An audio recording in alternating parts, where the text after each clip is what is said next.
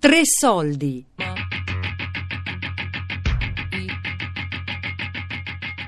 Grandola Vila Morena.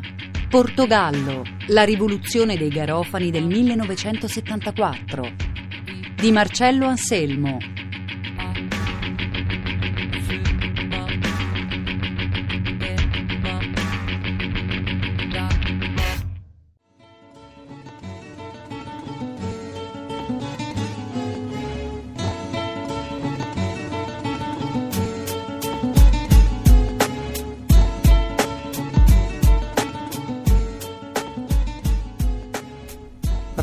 Una storia in grado di seguire la sequenza dei tasselli che compongono il mosaico di ragioni, agenti, dinamiche e ruoli individuali quanto collettivi che hanno dato vita a quella che comunemente conosciamo come rivoluzione dei garofani, significa forse incrementare e complicare gli elementi che continuano a scrivere e riscrivere la storia europea. Grandola Villa Morena è una narrazione analitica e soggettiva di un momento lungo della storia che sembra risiedere nell'ombra o nella naftalina delle ricorrenze dovute. Una rivoluzione non è un pranzo di gala, non si realizza dall'oggi al domani, è un processo lungo, contraddittorio, è vissuto da migliaia di uomini e donne. Una rivoluzione è la risposta alla cancrena sociale provocata da dispositivi di dominio poliziesco e autoritario. Ciò che si è realizzato il 25 aprile di 40 anni fa in Portogallo è stato un fenomeno unico nel vecchio continente.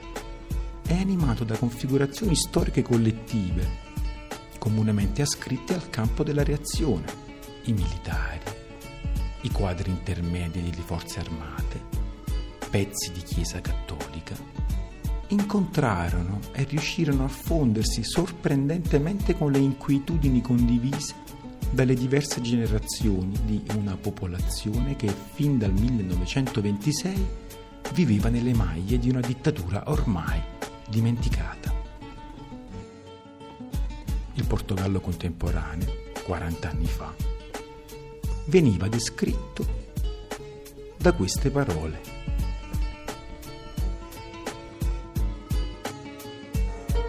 Il Portogallo è situato nel sud-ovest dell'Europa. Ha una superficie di 91.531 km quadrati e una popolazione approssimativa di 9 milioni e mezzo di abitanti. Confina a nord e a est con la Spagna, la Spagna di Franco, a ovest e sud con l'Oceano Atlantico. Il Portogallo è la più antica dittatura fascista del mondo e la più grande potenza coloniale. Capo Verde, Santo Tomé e Principe, Guinea-Bissau, Angola, Mozambico, Macao, Timor. Una superficie totale di 2.074.685 km quadrati. Una popolazione complessiva di 15 milioni di abitanti. Territori che il governo non chiama colonie, ma province d'oltremare e portoghesi al di là del mare i suoi abitanti.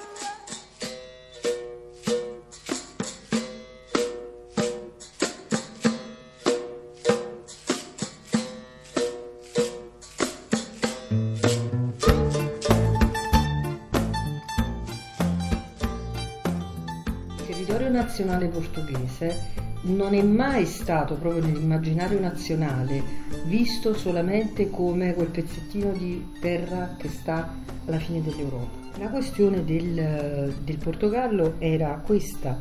Eh, tra gli anni 40 e 50 Salazar capisce che, eh, visto che si era mantenuto neutrale per giunta nella seconda guerra mondiale, pur avendo fatto di Lisbona una delle grandi capitali dello spionaggio internazionale, come sappiamo, eh, aveva però chiuso autarchicamente, cioè in un sogno assolutamente delirante, attraverso questo slogan che lui usava molto, che era orgogliosamente soli, orgogliosamente soli, il paese ha qualsiasi possibilità di cambiamento e quindi comincia un movimento all'interno dello spazio di lingua, cioè nello spazio portoghese, eh, di due tipi. Comincia diciamo, una politica di, in cui favorisce l'esodo di masse rurali per colonizzare eh, l'interno dei paesi, che erano ancora le sue province ultramarine. C'è questo primo movimento di esodo di popolazione, in qualche modo, come dire, eh, rispetto al quale il regime era consenziente. E poi comincia un secondo esodo di popolazione, questo un po' dopo, perché per esempio paesi come la Francia cominciano a richiedere manodopera dai paesi del sud dell'Europa, lo sappiamo bene in Italia. E ehm, quindi comincia anche eh, a spostarsi una parte significativa diciamo, delle parti più povere della popolazione portoghese verso questi paesi del centro Europa. Quindi la situazione del Portogallo era un paese che insomma aveva per esempio un tasso di analfabetismo fino al 25 aprile del 46%, di cui quasi l'80% era ovviamente un analfabetismo femminile. Ehm, le persone semplicemente non andavano a scuola, come è ovvio. Ehm, la Chiesa ovviamente svolgeva una funzione di controllo molto forte ed era una grande alleata del, del potere salazarista, anche se poi proprio da certi settori della Chiesa invece comincia un lavoro di denunzia dell'iniquità della guerra coloniale. Parti della Chiesa cattolica cominciano a, diciamo, a, a, a manifestarsi molto chiaramente. Il caso della Cappella Dorato è un, in cui praticamente viene fatta una messa proprio contro la guerra coloniale in pieno salazzarismo. È un dato diciamo, molto forte, cioè anche una presa di posizione molto molto forte, no? considerato che stavamo parlando sempre di una dittatura. Così racconta Antonio Lusa, storico e archivista della radiotelevisione di Stato portoghese.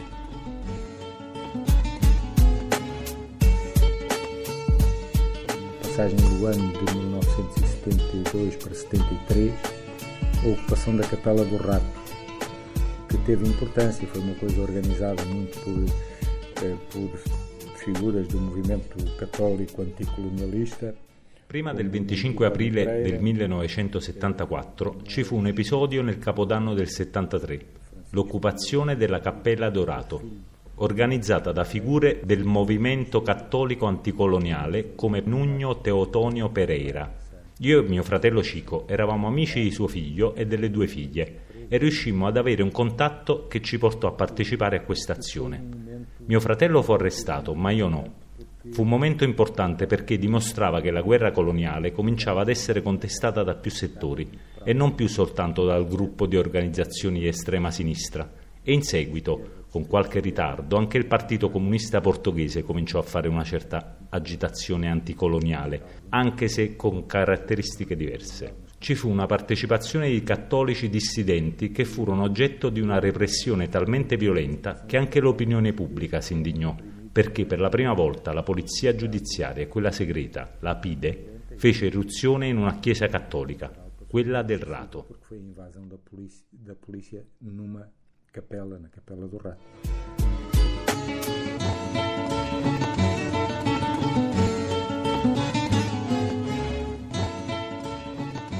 Salazar nel 70, 27 luglio del 70.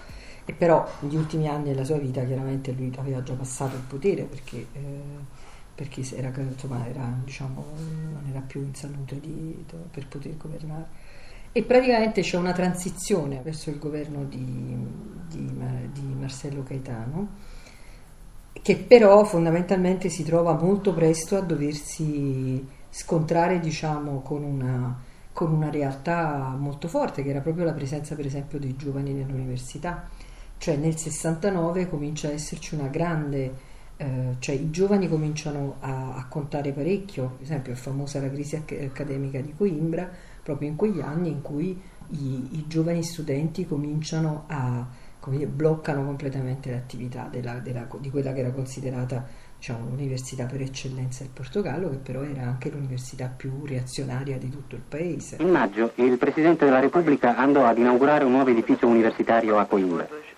Ovviamente gli studenti considerarono questa solenne inaugurazione un diversivo di fronte ai problemi ben più importanti e chiesero di poter parlare nel corso della cerimonia.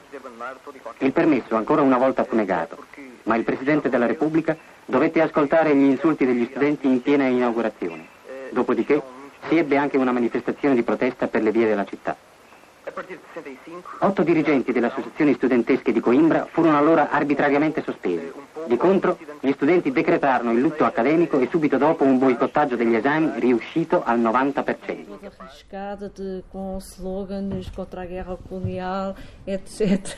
Até, até que o meu pai uma vez chamou-me e reparou que eu tinha essas Sono nata in una famiglia che ha sempre combattuto contro il fascismo portoghese e soprattutto contro la guerra coloniale. E siccome ho vissuto in questo ambiente, già da adolescente andavo a scrivere con la vernice slogan contro la guerra coloniale. Fino a che mio padre mi chiamò e mi disse: Stai attenta, stai attenta che qualcuno si può arrabbiare con te. Cominciò tutto così. Il centro delle nostre azioni era la critica e l'opposizione alla guerra coloniale. Io ero la più piccola di tre fratelli, stavo al liceo, loro erano già all'università. Nel 1973 ci fu una riunione di alunni di tutto il movimento studentesco che contestava l'intero sistema della formazione. Una volta fummo circondati dalla polizia politica e molti di noi furono arrestati. Anche io fui presa. Alcuni furono portati nel carcere di Lisbona e altri furono portati a Cachas, dove c'erano i prigionieri politici. Ai miei amici che rimasero nelle celle della capitale furono completamente rapati i capelli e in quell'epoca era la cosa peggiore che poteva succedere a un ragazzo. em 73. Io andai con gli altri a Cachas perché i poliziotti riconobbero il mio cognome, visto che mio padre era nello stesso carcere. Mi ricordo che quando sono arrivata là mi misero in una sala chiusa insieme ad un cane poliziotto e io passai tutto il tempo a giocare con il cane. Chiaro che loro misero il cane lì per spaventarmi, ma invece non ci riuscirono, anzi. Poi mi trasferirono in una cella con due compagne che erano state prese con me. La mia unica preoccupazione era mio padre, che era in prigione anche lui.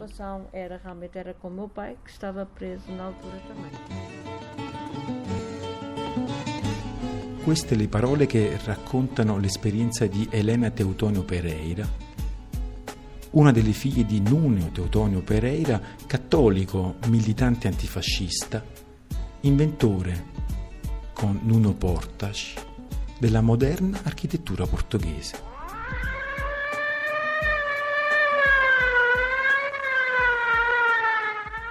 Stanno cercando prove per incolparmi di crimine contro la sicurezza dello Stato e tutto ciò configurerebbe quello che loro pomposamente definiscono crimine contro la sicurezza dello Stato. La polizia segreta, cioè la PIDE. PIDE vuol dire Polizia Internazionale de Difesa do Stato.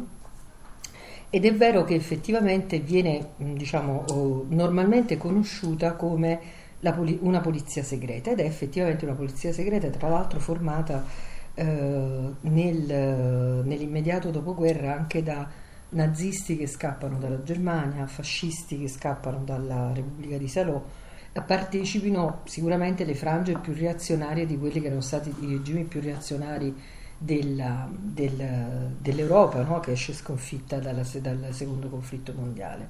La PIDE fondamentalmente era un agente torturatore, cioè la quantità di persone che sono state torturate e uccise eh, durante specialmente gli ultimi anni del governo di Salazar è, un, è, un- diciamo, è veramente tanta gente, no? E, e- e- e mi fa sempre molta specie come nella memoria attuale del Portogallo tutti lo sanno, ma è come se tutti lo dimenticassero. Ed è questo quello che mi sembra il principale problema politico del Portogallo, la quinta colonna della paura. Abbiamo paura di parlare liberamente l'uno con l'altro. Nel vicino sospettiamo l'informatore e lo stesso sospetto il vicino lo nutre nei nostri confronti. Tuttavia non tutti cedevano alla paura, prolegomeni ad una rivoluzione inaspettata.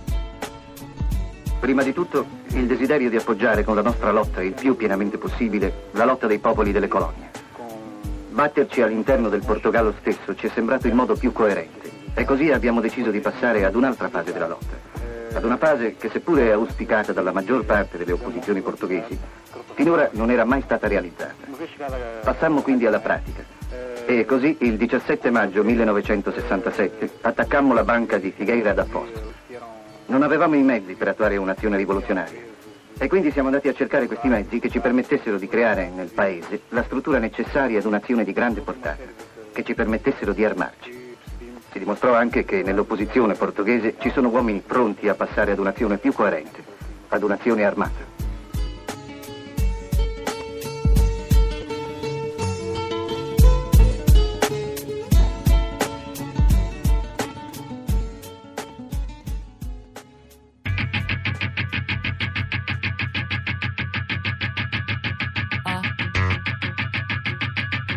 Grandola Vila Morena, Portogallo, la rivoluzione dei Garofani del 1974. Di Marcello Anselmo. A cura di Elisabetta Parisi con Daria Corrias e Lorenzo Pavolini. Podcast su radio3.rai.it.